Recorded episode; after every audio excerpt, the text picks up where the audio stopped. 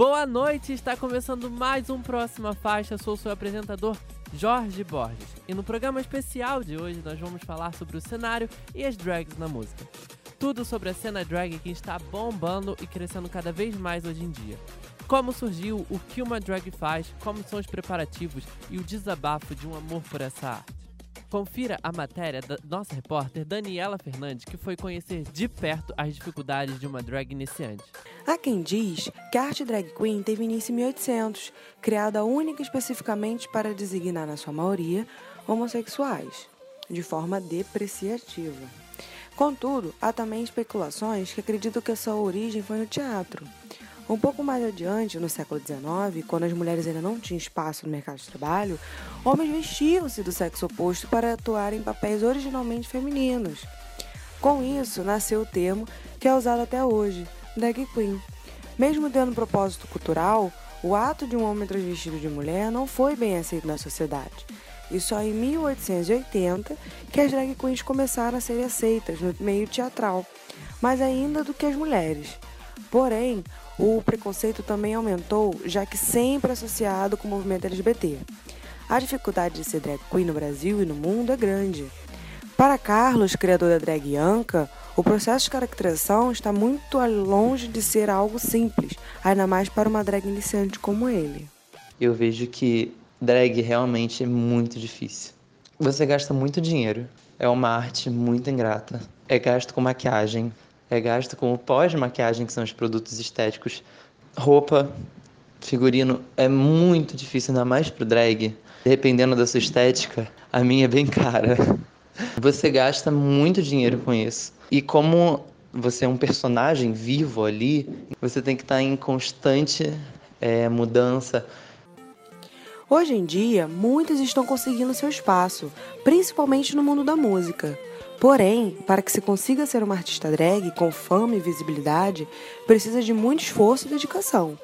Apesar da convicção do processo criativo, o Brasil persiste sendo um país com predominância de classes inferiores, e a grande maioria das artistas iniciantes encontra dificuldade para achar materiais de qualidade com preços acessíveis. Gabriel, uma drag iniciante do Rio de Janeiro, se monta há dois anos e ainda encontra dificuldade. Você precisa de dinheiro, para comprar maquiagem, acessórios, perucas, roupas. Tem comp competitividade em qualquer lugar, mas na, no meio drag é mais porque tem drags que já são históricas e já são conhecidas nas cidades, nas festas, então só elas são convidadas para participar das festas. É, e drags iniciantes é mais complicado. No Brasil, o grande destaque do momento é a cantora Pablo Vittar, que está sendo uma figura notória nessa arte. A drag possui dois álbuns musicais, Vai Passar Mal e Não Para Não, onde ambos alcançaram destaque na mídia. Pablo possui milhões de visualizações na internet, onde bateu recorde e agora é a drag queen com a música mais tocada no Spotify. Vale dizer que a Vittar também é a drag com mais seguidores no Instagram, onde ultrapassa 7 milhões e com o clipe original mais assistido do YouTube. O clipe da música KO possui mais de 323 milhões de visualizações. Pablo Vittar, além de uma grande estrela, serve de inspirações para muitas drags iniciantes, já que a sua imagem só cresce levando sua bandeira e a arte a todos os cantos.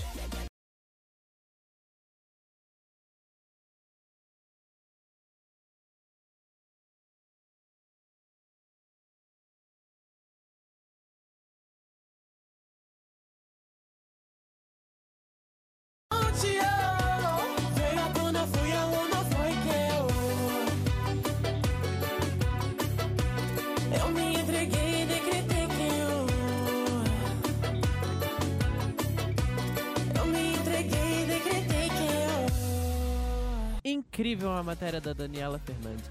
E é, mesmo com tantas essas dificuldades, essas mentes criativas continuam em busca do sucesso. E isso nos leva para a nossa segunda grande matéria, do nosso repórter Lucas Alves, que foi explorar o sucesso de uma das drags que está fazendo o maior sucesso no cenário musical pop brasileiro, a Glória Groove. Como ela surgiu, de onde veio esse sucesso e onde ela quer chegar. Ela bate o bumbum bumbum,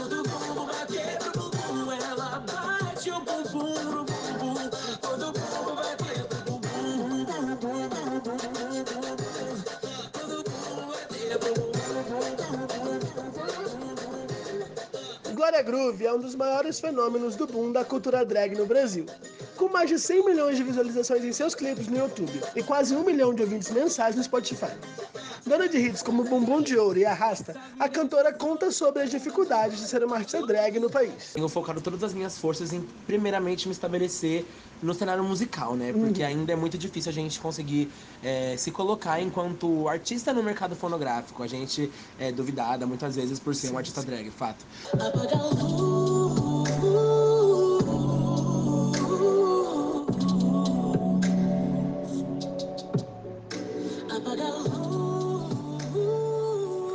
Grande consumidora de música pop, o que se reflete em seus videoclipes, a cantora surpreende ao revelar que sua maior inspiração é sua mãe. Eu sempre levei muito minha mãe como tipo referência principal de ser humano assim, porque eu não fui criado com a presença do meu pai e a minha mãe sempre se mostrou aquela figura a mulher forte, independente, que se vira em 300 pessoas e cantora, né? Então, uma profissão muito instável.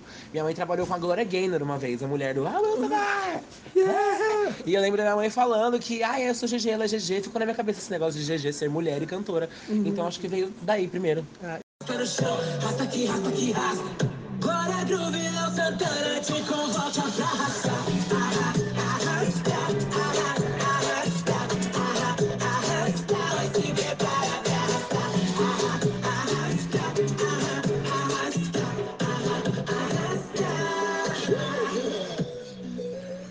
Glória Groove ainda conta sobre sua amizade com outras drags da cena, como Pablo Vittar e Aretusa Love. A gente foi se conhecer de verdade, tipo, virar irmãs mesmo, gravando Amor e Sexo em novembro de 2015, o primeiro, aquela temporada que a gente participou lá atrás. Uhum. E caramba, né? É uma convivência muito forte. A gente ia pra Globo todo final de semana, passar o final de semana inteiro juntas trabalhando. A gente foi obrigado a se gostar.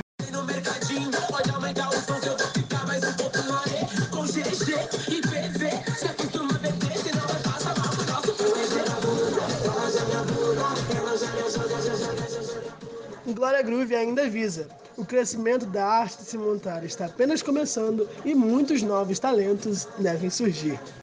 Minha amiga da Penha, Sabrina Sister, tem a Maju Chani, tem a Butantan, uh, tem a Kaya Conk, tem a Mia Bad Girl, tem as Travas que tem que ser representadas e tem que ser mencionadas. Tem a Mulher Pepita, tem a Linda Quebrada, tem a Candy Mel. Todas amigas, todas as pessoas que eu amo e que merecem todo o reconhecimento, toda a admiração. Mas se prepara, porque nos próximos anos vai surgir muita drag fazendo música, tenho certeza. Espero que tenham curtido o nosso papo com a Glória Groove do Brasil. Eu sou o Lucas da Silva para o Próxima Faixa.